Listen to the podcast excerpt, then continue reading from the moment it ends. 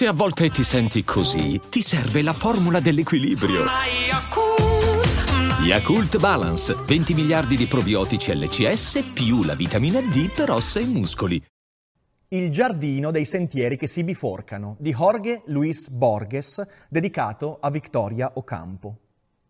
A pagina 252 della storia della guerra europea di Liddell Hart si legge che un'offensiva di 13 divisioni britanniche, appoggiate da 1400 pezzi d'artiglieria contro la linea Serre-Montauban, era stata decisa per il 24 luglio 1916, ma dovette essere ritardata fino alla mattina del 29.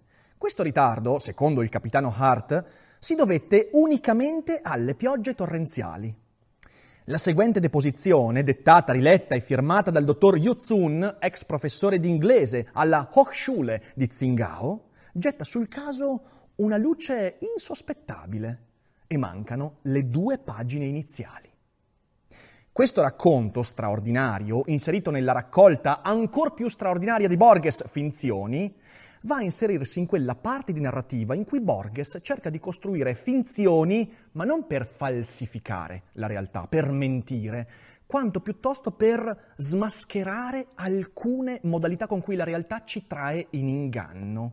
Qui parlerà della realtà del tempo. Il tempo è uno dei nostri grandi inganni, come diceva Kant, è un'illusione che ci serve per vivere, ma è pur sempre un'illusione e una volta smascherata tiene dentro di sé qualcosa di straordinariamente vivace e molto molto problematico. E riappesi il ricevitore. Immediatamente dopo riconobbi la voce che aveva risposto in tedesco. Era quella del capitano Richard Madden. Il fatto che Madden si trovasse nell'appartamento di Victor Runeberg significava la fine dei nostri affanni e anche, ma questo pareva molto secondario, o almeno doveva parermi tale, delle nostre vite significava che Runeberg era stato arrestato oppure assassinato. Ipotesi odiosa e infondata. La spia prussiana Hans Rabener, alias Victor Runeberg, aggredì con una pistola automatica il latore del mandato d'arresto, capitano Richard Madden. Questi, in propria difesa, gli cagionò ferite che ne determinarono la morte.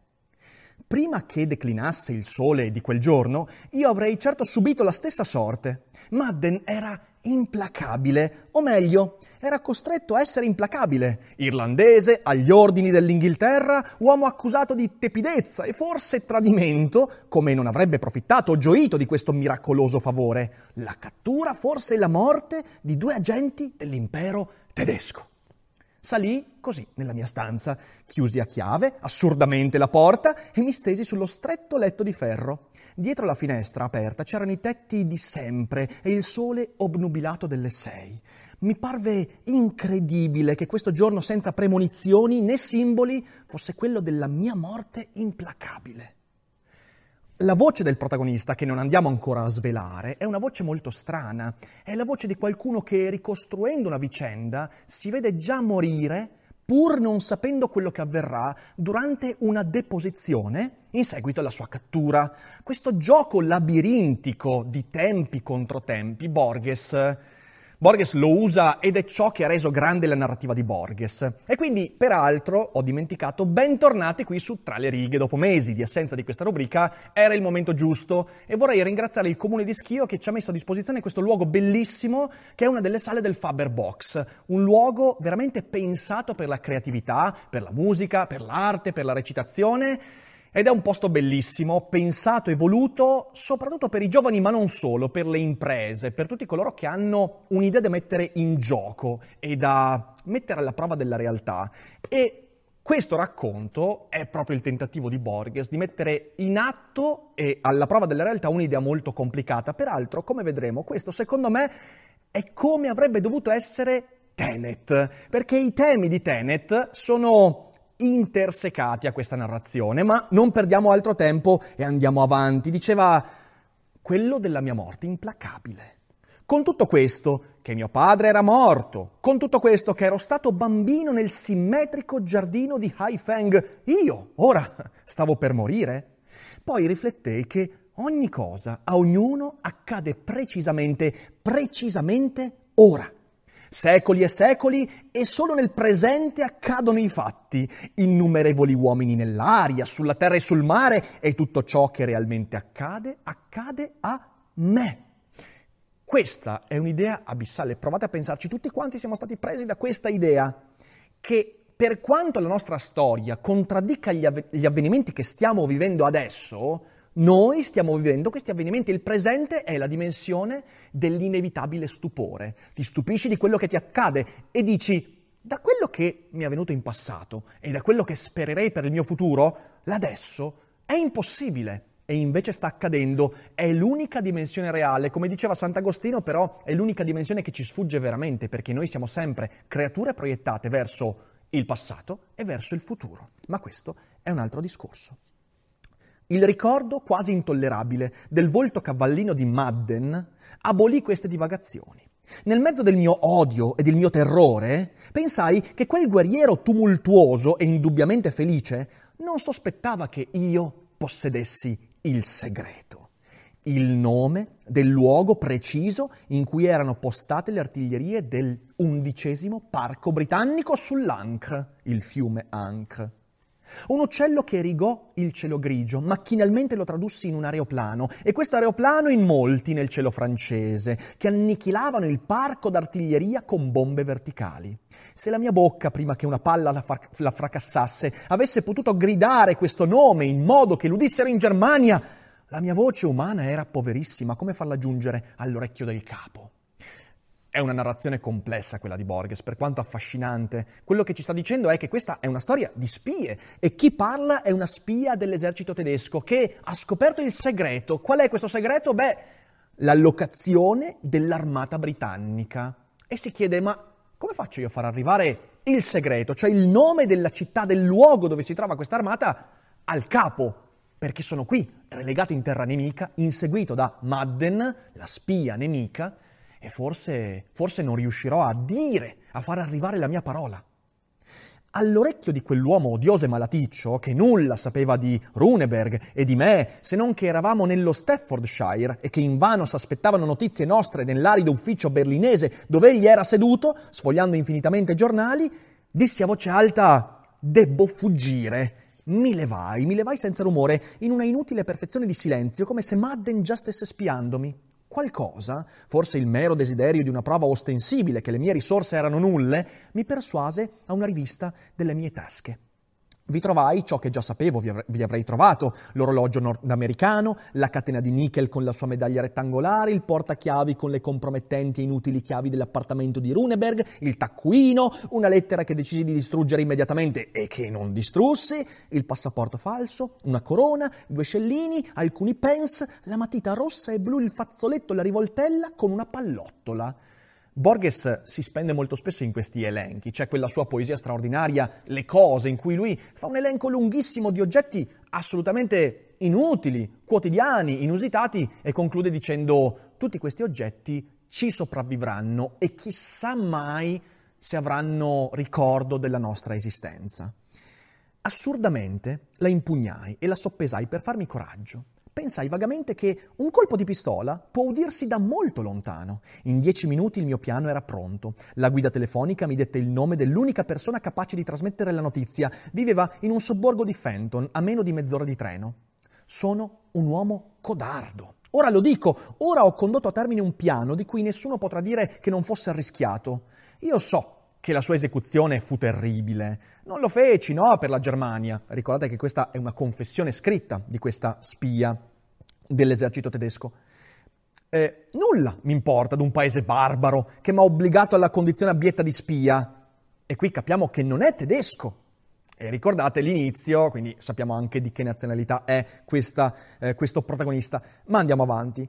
E poi so di un uomo d'Inghilterra, un uomo modesto, che per me non è meno di Goethe. Non parlai con lui più di un'ora, ma durante un'ora fu Goethe. Lo feci perché sentivo che il capo teneva a vili quelli della mia razza, gli antenati, i numeri che confluiscono in me. Volevo provargli che un giallo poteva salvare i suoi eserciti.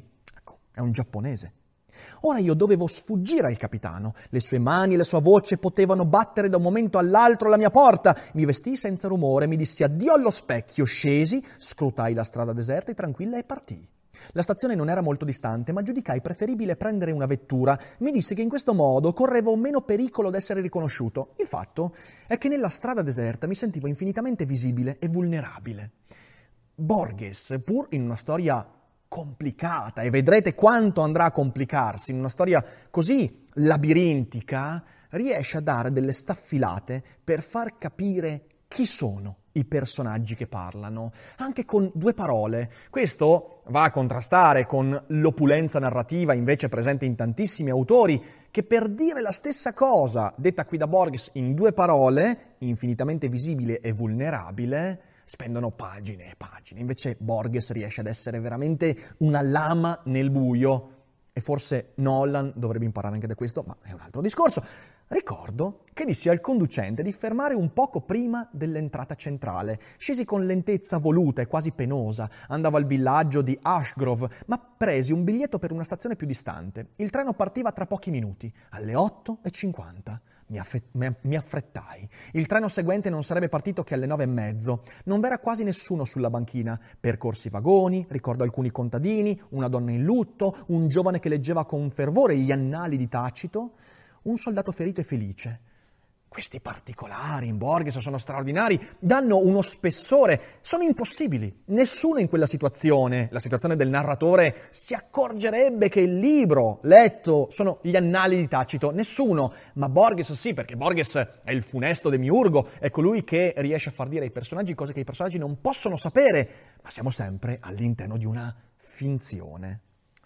Il convoglio infine si mosse. Un uomo che riconobbi corse invano fino al termine della banchina. Era il capitano Richard Madden. Annichilato, tremante, mi rifugiai all'altro estremo del corridoio, lontano dal temuto cristallo e dal nemico che rischia di far fallire la missione. Da questo annichilamento passai a una felicità quasi abietta. Mi dissi che il duello era ormai impegnato e che io avevo guadagnato il primo assalto, sventando, anche se per 40 minuti, anche se per un favore del caso, l'attacco del mio avversario. Pensai che questa vittoria minima prefigurava la vittoria totale. Pensai che non era minima, poiché senza il prezioso intervallo che l'orario dei treni mi offriva, già sarei stato in carcere o sarei stato morto. Pensai, non meno sofisticamente, che la mia codarda felicità stava a provare che ero uomo da portare a buon fine l'avventura. da questa debolezza trassi forze che non mi abbandonarono. Prevedo che l'uomo si rassegnerà a imprese ogni giorno più atroci. Presto non vi saranno più che guerrieri e banditi. Do loro questo consiglio l'esecutore di un'impresa atroce immagini di averla già compiuta, si imponga un futuro che sia irrevocabile come il passato.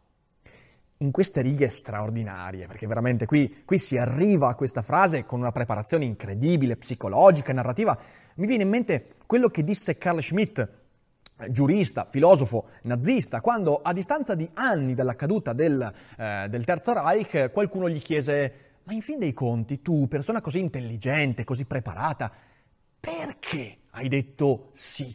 Perché sei stato parte di quel progetto di pura follia? E Schmidt, citando un poeta ottocentesco, cioè Weiss, rispose: È già tutto deciso e io non posso che prendermi la responsabilità essere all'altezza di quello che mi è accaduto che è una traduzione molto interessante di questa frase. Ognuno di noi si scelga un futuro che sia irrevocabile come il passato. Ecco l'idea centrale di Tenet, così mal raccontata in Tenet.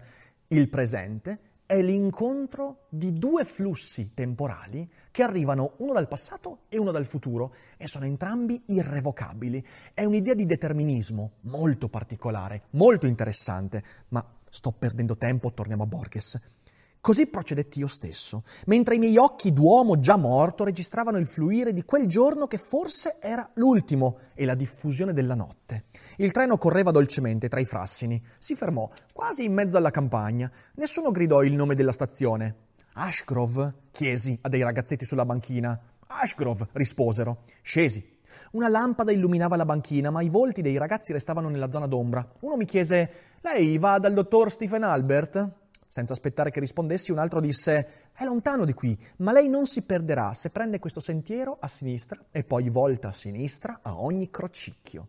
Gettai loro una moneta, l'ultima. Scesi qualche gradino di pietra e presi il sentiero solitario. Questo lentamente scendeva Era di terra battuta, in alto i rami si confondevano, la luna bassa e circolare sembrava accompagnarmi. Per un istante temei che Richard Madden avesse penetrato il mio disperato proposito, ma subito compresi che non era possibile. Il consiglio di voltare sempre a sinistra mi rammentò che era questo il procedimento comune per scoprire la radura centrale di certi labirinti.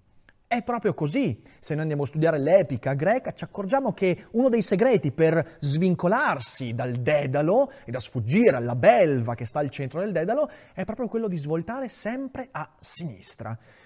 Mi intendo un poco di labirinti. Non invano sono bisnipote di quel Tsui Pen che fu governatore dello Yunnan e che rinunziò al potere temporale per scrivere un romanzo che fosse ancora più popoloso del Hung Lu Meng, che tradotto in italiano è Il sogno della Camera Rossa, straordinario testo che consiglio di leggere, eh, che forse è il testo che rappresenta meglio la filosofia e la narrativa e l'epica orientale, soprattutto cinese, eh, dell'epoca antica. E per costruire un labirinto in cui ogni uomo si perdesse. Il lettore qui rimane spaesato, dice ma come fa uno che sta fuggendo da una spia, in pericolo di vita, mezzo, nel mezzo della prima guerra mondiale, in terra straniera, in cerca di un modo per comunicare ai tedeschi l'esito della missione, il nome della città da attaccare, come fa uno del genere a finire a fare questi discorsi? Eh, questa è la grandezza di Borges, che ti accompagna all'interno di un discorso che è totalmente irreale e che eppure è così naturale, perché come vedrete la linearità del pensiero di questo eh, nostro, nostro eh, compagno d'avventura è straordinaria. 13 anni, sta parlando di Zui Pen, il suo bisnonno, 13 anni dedicò a queste eterogenee fatiche, ma la mano di uno straniero lo assassinò. E il suo romanzo era insensato e nessuno trovò il labirinto. Sotto alberi inglesi meditai su quel labirinto perduto. Immaginate uno che scappa da una spia nemica e si mette a meditare fermo lì e che poi racconta questa cosa nell'interrogatorio. Mi immagino le facce di coloro che interrogavano questo nostro compagno giapponese. Sotto alberi inglesi meditai su quel labirinto perduto. Lo immaginai inviolato e perfetto sulla cima segreta di una montagna. Lo immaginai subacqueo, cancellato dalle risaie. Lo immaginai, infine, non già di chioschi ottagonali e di sentieri che voltano, ma di fiumi e di province e di regni. Pensai a un labirinto di labirinti, a un labirinto sinuoso e crescente che abbracciasse il passato e l'avvenire e che implicasse in un qualche modo anche gli astri. Assorto in queste immagini illusorie, dimenticai il mio destino d'uomo inseguito mi sentii per un tempo indeterminato percettore astratto del mondo. La campagna vaga e vivente, la luna, i resti del tramonto operarono in me, così anche il declivio che eliminava ogni possibilità di fatica. La sera era intima, infinita. Questa è la più bella descrizione di un delirio. È il delirio, nel senso letterale del termine, delirio significa letteralmente mettere insieme cose che gli altri non riescono a mettere insieme. Il delirio è un vujade, è vedere nella realtà qualcosa che gli altri nella realtà non hanno mai visto, ma che tu riesci a scorgere perché colleghi cose che per gli altri non sono collegate e se racconti quel collegamento a qualcuno, quel qualcuno ti prenderà come scemo, pazzo, folle ed è la follia quella che viene presa proprio da questo, eh, anzi che prende questo protagonista. Il sentiero scendeva e si biforcava tra i campi già confusi, una musica acuta e come sillabica s'avvicinava e s'allontanava nel va e vieni del vento, appannata di foglie di distanza. Qui peraltro la citazione al sogno della Camera Rossa non è casuale, perché tutte le grandi visioni di quella storia avvengono quando qualcuno comincia a percepire una musica. Nella cultura cinese la musica non è soltanto un orpello, un intrattenimento, no è letteralmente l'eco della creazione. Quando qualcuno sente una musica in lontananza, un eco, sta sentendo letteralmente la voce degli dei. E questo delirio quindi potrebbe non essere un delirio, potrebbe essere una visione, una visione proposta da qualche strana e burlona divinità. Quindi una musica acuta si avvicinava e si allontanava. Pensai che un uomo può essere nemico di altri uomini, di altri momenti, di altri uomini, ma non di un paese, non di un lucciolo, non di parole, non di giardini, non di corsi d'acqua, di tramonti. Può essere soltanto nemico di altri uomini. Giunsi così a un alto cancello arrugginito. Di tra le sbarre decifrai un viale e una specie di padiglione. Compresi subito due cose. La prima banale, la seconda incredibile. La musica veniva dal padiglione. La musica era cinese. Per questo l'avevo accettata senza residuo, senza prestarle attenzione. Non ricordo se vi fosse un campanello o un battente, o se chiamai battendo le mani, il crepitio della musica continuò. Ma dal fondo del giardino una lanterna s'avvicinava, una lanterna che i tronchi irrigavano e ogni poco annullavano, una lanterna di carta che aveva la forma dei tamburi e il colore della luna. La portava un uomo alto. Non vidi il suo volto, che restava nell'ombra. Aprì il cancello e dissi lentamente nella mia lingua Vedo che il pietoso Shipeng procura di alleviare la mia solitudine. Lei vorrà senza dubbio vedere il giardino? Riconobbi il nome di uno dei nostri consoli e ripetei sconcertato Il giardino? Il giardino dei sentieri che si biforcano. Qualcosa si agitò nel mio ricordo e pronunciai con incomprensibile sicurezza il giardino del mio antenato Tsui Pen. Il suo antenato? Il suo illustre antenato? Avanti. L'umido sentiero s'allungava zig zag come, come quelli della mia infanzia.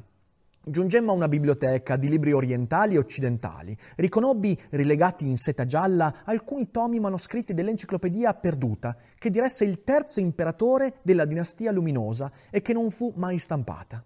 Il disco del grammofono girava presso una fenice di bronzo. Ricordo anche una grande giara dell'epoca rosa e un'altra, anteriore di parecchi secoli, di quel colore azzurro che i nostri artisti copiarono dai vasai di Persia. Stephen Albert mi osservava sorridente. Era, l'ho già detto, molto alto, di tratti affilati, con occhi grigi e barba grigia. V'era in lui qualcosa del sacerdote e anche del marinaio. Mi disse poi di essere stato missionario a Tianjin prima di aspirare a sinologo, cioè studioso della cultura e della lingua cinese. Ci sedemmo, io su un divano lungo e basso, lui di spalle alla finestra e a un alto orologio circolare calcolai che il mio inseguitore non sarebbe arrivato prima di un'ora. La mia irrevocabile determinazione poteva aspettare. Strano destino quello di Tsui Pen, disse Stephen Albert. Governatore della sua provincia natale, dotto in astronomia, in astrologia e nell'interpretazione infaticabile dei libri canonici, scacchista, famoso poeta e calligrafo. Tutto abbandonò, tutto per comporre un libro e un labirinto rinunciò ai piaceri dell'oppressione, dell'ingiustizia, del letto numeroso, dei banchetti e anche dell'erudizione e si chiuse per tredici anni nel padiglione della limpida solitudine. Alla sua morte i suoi eredi non trovarono che manoscritti caotici. La famiglia, come lei forse non ignora, volle darli alle fiamme, ma eh, il suo esecutore testamentario, un monaco taoista o buddista, insistette per la pubblicazione. Noi, del sangue di Tsui Pen, replicai, continuammo a esecrare quel monaco. La pubblicazione fu insensata. Il libro è una confusa farragine di varianti contraddittorie. Una volta lo esaminai. Nel terzo capitolo l'eroe muore. Nel quarto è vivo. E quanto all'altra impresa di Tsui Pen, al suo labirinto.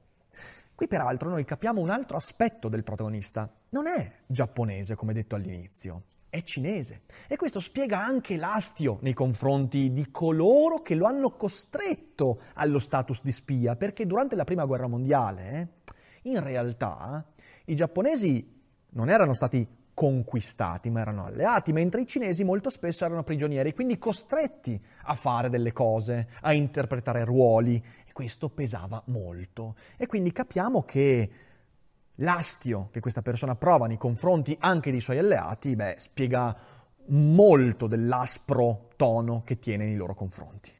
Nel terzo capitolo quindi di questo libro incredibile e farraginoso, l'eroe muore, nel quarto è vivo, e quanto all'altra impresa di Zui Pen, al suo labirinto, ecco il labirinto, disse, indicandomi un alto scrittoio di lacca. Un labirinto d'avorio, esclamai, un labirinto minimo, un labirinto di simboli, mi corresse, un invisibile labirinto di tempo. A me, barbaro inglese, è stato dato di svelare questo mistero diafano. A distanza di più di cent'anni, i particolari sono irrecuperabili, ma non è difficile immaginare ciò che accadde. Tsui Pen avrà detto qualche volta mi ritiro a scrivere un libro. E qualche altra volta mi ritiro a costruire un labirinto. Tutti pensarono a due opere. Nessuno pensò che il libro e il labirinto fossero una cosa sola. Il padiglione della limpida solitudine sorgeva nel centro di un giardino forse intricato.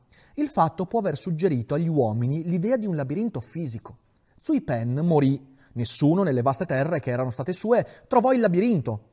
Fu la confusione del romanzo a suggerirmi che il labirinto fosse il romanzo stesso. Due circostanze mi dettero la retta soluzione del problema. Una, la curiosa leggenda secondo cui Zui Pen si era proposto un labirinto che fosse strettamente infinito. L'altra, una frase in una lettera che scoprii. Mi viene in mente quella citazione straordinaria di William James, che ha scritto in una lettera eh, questa frase. Le cose reali sembrano galleggiare in un più ampio mare di possibilità, dal cui seno furono scelte. E in qualche luogo, dice l'indeterminismo, queste possibilità esistono e costruiscono parte della verità. Quindi, in realtà, ciò che noi chiamiamo realtà sarebbe l'emergere di alcune possibilità dal mare infinito dell'indeterminatezza. Lì c'è tutto ciò che è possibile e ciò che noi vediamo ciò che emerge come reale, emerge per intensità, per casualità, per forze che forse spesso non ci sono date di sapere, ma Borges uno sguardo su questo indeterminismo ce lo dà e come. Albert si alzò. Per qualche istante mi voltò le spalle, aprì un cassetto del dorato e annerito scrittoio, tornò con un sottile foglio a quadretti che era stato cremisi e ora era rosa. Il passaggio del tempo rispetto al foglio che fu cremisi e ora è rosa, è un tocco d'arte, vero? Vabbè, vabbè. La fama di calligrafo di Zui Pen era giusta. Lessi con incomprensione e fervore queste parole che con meticoloso pennello tracciò un uomo del mio sangue. Lascio ai diversi futuri, non a tutti, il mio giardino dei sentieri che si biforcano. Voltai il foglio in silenzio. Albert proseguì. Prima di ritrovare questa lettera, mi ero chiesto in che modo un libro potesse essere infinito. Non potei pensare che a un volume ciclico, circolare, un volume la cui ultima pagina fosse identica alla prima, con la possibilità di continuare indefinitamente. Mi rammentai anche della notte centrale delle Mille e una notte, dove la regina Sharazad, per una magica distrazione del copista, si mette a raccontare testualmente la storia delle mille e una notte a rischio di tornare un'altra volta alla notte in cui racconta e così all'infinito. Ci sono tanti modi per rendere infinita una storia, la circolarità, il trovare all'interno la totalità, la sineddoche quindi, per chi non l'ha mai visto, film straordinario Sineddoche scritto dal grandissimo Kaufman, ma qui ci perdiamo in troppe chiacchiere. Pensai anche a un'opera platonica, ereditaria, da trasmettere di padre in figlio e alla quale ogni nuovo individuo avrebbe aggiunto un capitolo e magari corretto con zelo pietoso le pagine dei padri. Anche questo è infinito. L'eredità è infinita. Fino a quando ci sarà l'umanità ci trasmetteremo le storie come in una sorta di continua eredità delle nostre parole. E ovviamente questo diventa una storia infinita. Queste congetture mi attrassero, ma ma nessuna sembrava corrispondere, sia pure in modo remoto, ai contraddittori capitoli di Zui Pen e quindi del suo libro. Era in questa perplessità quando mi fecero avere da Oxford l'autografo che lei ha esaminato. Mi colpì naturalmente la frase lascio ai diversi futuri, non a tutti, il mio giardino dei sentieri che si biforcano. Quasi immediatamente ho compreso. Il giardino dei sentieri che si biforcano era il romanzo caotico. Le parole ai diversi futuri, non a tutti, mi suggerirono l'immagine della biforcazione del tempo, non dello spazio. Una nuova lettura di tutta l'opera mi confermò in quest'idea. In tutte le opere narrative, ogni volta che si è di fronte a diverse alternative, ci si decide per una e si eliminano le altre. In quella del quasi inestricabile Zui Pen ci si decide simultaneamente per tutte si creano così diversi futuri, diversi tempi, che a loro volta proliferano e si biforcano. Di qui le contraddizioni del romanzo. Fang, diciamo, ha un segreto. Uno sconosciuto batte alla sua porta. Fang, personaggio di fantasia, decide di ucciderlo. Naturalmente ci sono vari scioglimenti possibili. Fang può uccidere l'intruso, l'intruso può uccidere Fang, entrambi possono salvarsi, entrambi possono restare uccisi, eccetera, eccetera, eccetera. Nell'opera di Zui Pen, questi scioglimenti vi sono tutti e ognuno è il punto di partenza di altre biforcazioni. Talvolta i sentieri di questo labirinto convergono, per esempio lei arriva in questa casa, ma in uno dei passati possibili lei è mio amico, in un altro è mio nemico. Se si rassegna alla mia pronuncia incurabile, leggeremo qualche pagina. Di nuovo, dal futuro e dal passato giungono diversi sentieri e di tanto in tanto molteplici sentieri di narrazioni differenti convergono in un presente che ci stupisce. Ecco il perché noi esistiamo solo in questo presente, perché è la convergenza delle infinite possibilità e noi emergiamo come presente o forse il presente emerge di fronte al nostro sguardo, questo non lo potremo mai sapere. Il suo volto nel cerchio vivido del lume era indubbiamente quello di un uomo anziano, ma con qualcosa di infrangibile e anche di immortale. Lesse con lenta precisione due versioni di uno stesso capitolo epico. Nella prima un esercito marcia alla battaglia attraverso una montagna deserta. L'orrore delle pietre e dell'ombra gli fa disprezzare la vita, onde ottiene facilmente la vittoria.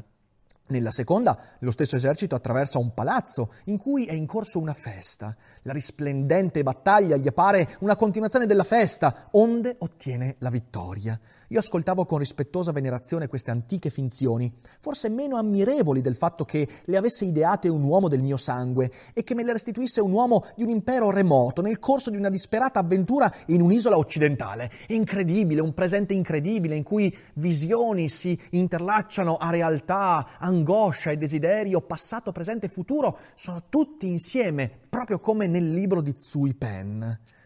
Ricordo le parole finali, ripetute in entrambe le versioni come per un comando segreto. Così combatterono gli eroi, tranquillo e ammirevole il cuore, violenta la spada, rassegnati a uccidere o a morire.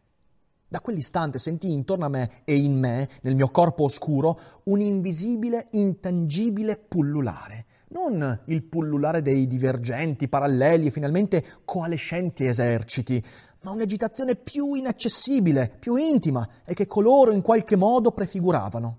Albert proseguì.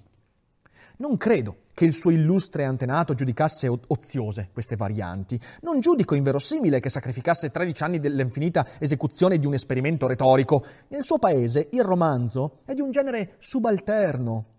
A quel tempo era un genere disprezzato, Sui Pen fu romanziere geniale, ma fu anche un uomo di lettere che non si considerò indubbiamente semplice romanziere. La testimonianza dei suoi contemporanei proclama, ebbene la conferma la sua vita, che le sue tendenze metafisiche, mistiche, la controversia filosofica, ha gran parte nel suo romanzo. So che in tutti i problemi nessuno li inquietò né lo travagliò più dell'abissale problema del tempo. Qui Borges sembra volersi trovare nella figura di Zui Pen, perché questa descrizione, un romanziere che ha ambizioni metafisiche, filosofiche, che all'interno delle storie ci mette mondi inenarrabili, questioni indecidibili, problemi su Dio, la vita, l'universo, tutto quanto, è proprio quello che ha cercato di fare Borges, creando storie complesse, labirinti. Zui Pen è un po' Borges. So che di tutti i problemi nessuno li inquietò né lo travagliò più dell'abissale problema del tempo. Ebbene, questo è l'unico problema di cui non si sia mai questione nelle parole del giardino. La stessa parola, che significa tempo, non vi ricorre mai, in nessun caso. Come spiega lei questa volontaria omissione? Proposi varie soluzioni, tutte insufficienti. Le discutemmo, alla fine Stephen Albert mi disse, in un indovinello, sulla scacchiera, qual è l'unica parola proibita? Riflettei un momento e risposi la parola scacchiera. Precisamente, disse Albert. Il giardino dei sentieri che si biforcano è un enorme indovinello o parabola, il cui tema è il tempo. È questa causa recondita a vietare la menzione del suo nome omettere sempre una parola, ricorrere a metafore inette e a perifrasi evidenti è forse il modo più enfatico di indicarla. Eh, questo mi fa venire in mente eh, i grandi racconti gialli di Edgar Allan Poe, per esempio il racconto sulla lettera rubata, in cui l'oggetto della controversia non viene mai nominato, eppure tutti sanno dov'è, tutti sanno cos'è, tutti sanno dove si trova, ma nessuno lo nomina, perché è quello il centro dell'enigma.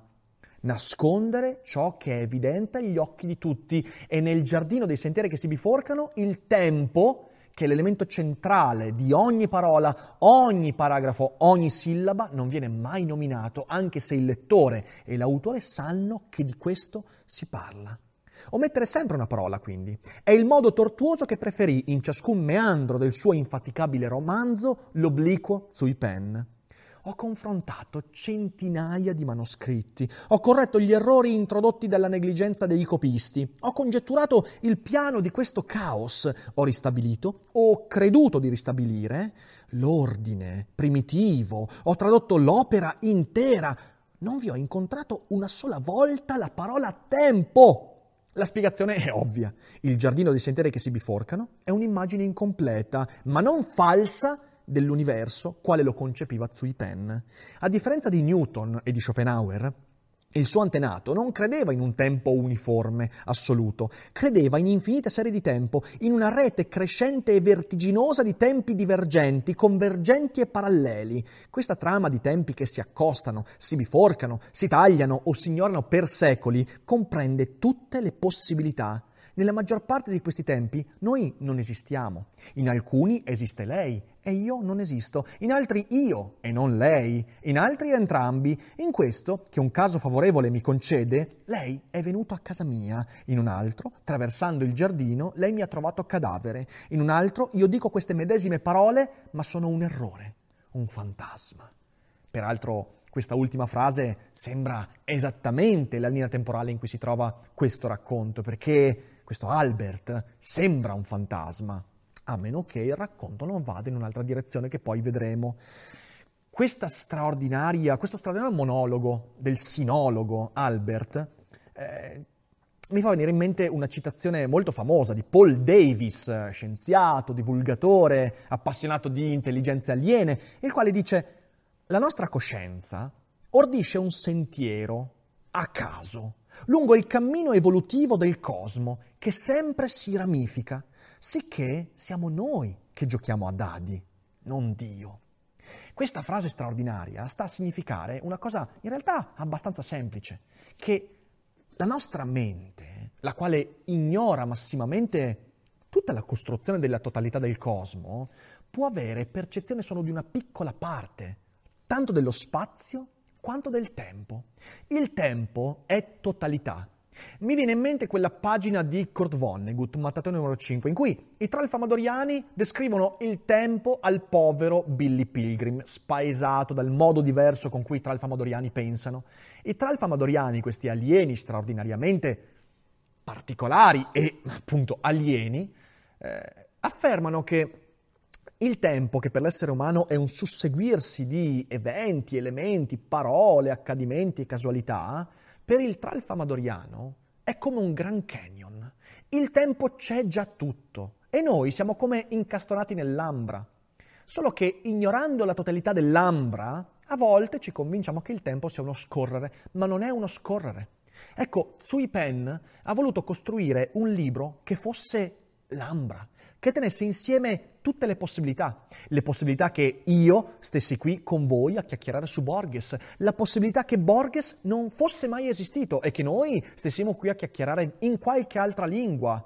Dove sono io negli altri meandri del tempo universale? In questo sono io che parlo a voi, anzi a una videocamera. In altri io non esisto e voi esistete. In altri ancora voi siete di un'altra lingua, di un'altra cultura. È come quando dormiamo e quando ci risvegliamo la domanda è dove siamo stati. Il tempo è il dove siamo simultaneamente a questo presente e Zui Pen ha cercato di dare una risposta a questo grande, enorme labirinto del tempo. In tutti, articolai non senza un tremito, io gradisco e venero la sua ricostruzione del giardino di Zui Pen. Non in tutti, mormorò con un sorriso. Il tempo si biforca perpetuamente verso innumerevoli futuri. In uno di questi io sono suo nemico. Questa frase del protagonista, in tutti io venero Tsui Pen, è la nostra necessità di chiederci, ma se il tempo è infinito e infinitamente biforcato, e io posso essere stato 10 miliardi di cose diverse nel corso della storia e del cosmo, perché io sono qui e adesso. Cosa che mi fa essere questo punto di vista, questa prospettiva, in questo tempo, in questa linea temporale, perché non posso sentirmi il Ric Dufer che sta giocando hockey? Oppure essere una donna in un altro ambito, in un'altra vita, essere lo sguardo di qualcun altro, la coscienza di qualcun altro, per difenderci da questa consapevolezza abissale che il tempo è infinito, è un abisso ed è un caso che io ora sia qui e sia questa cosa e non un'altra, noi cerchiamo di dire che siamo l'autentico.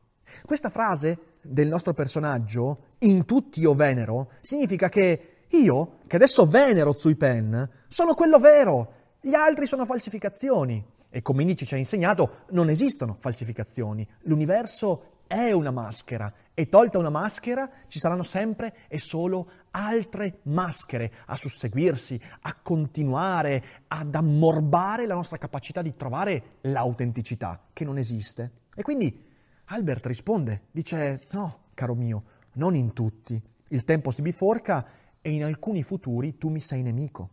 Non in tutti, quindi risponde Albert, il tempo si biforca e tu in alcuni futuri mi sei nemico e quindi non è vero che in tutti quanti, autenticamente, tu apprezzi la mia ricostruzione della storia di Zui Pen.